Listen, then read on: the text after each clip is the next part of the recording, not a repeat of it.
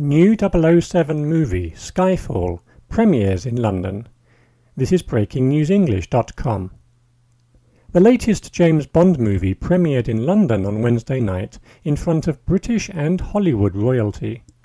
Skyfall is the 23rd official Bond film and coincides with the 50th anniversary year of the first 007 movie, Doctor No.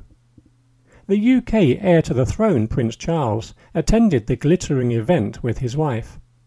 Also in attendance were stars from the film and a collection of actresses who have played the lead female role in the films over the past five decades.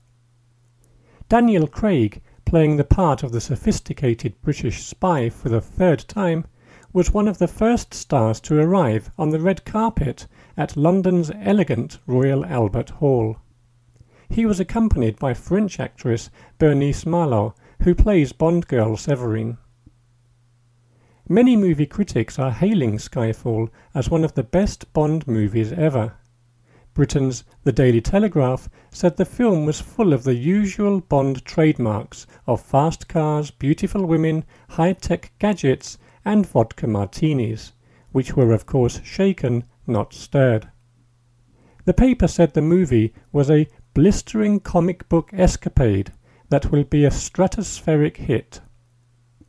Mr. Craig told reporters, It is just a real honor to be part of it.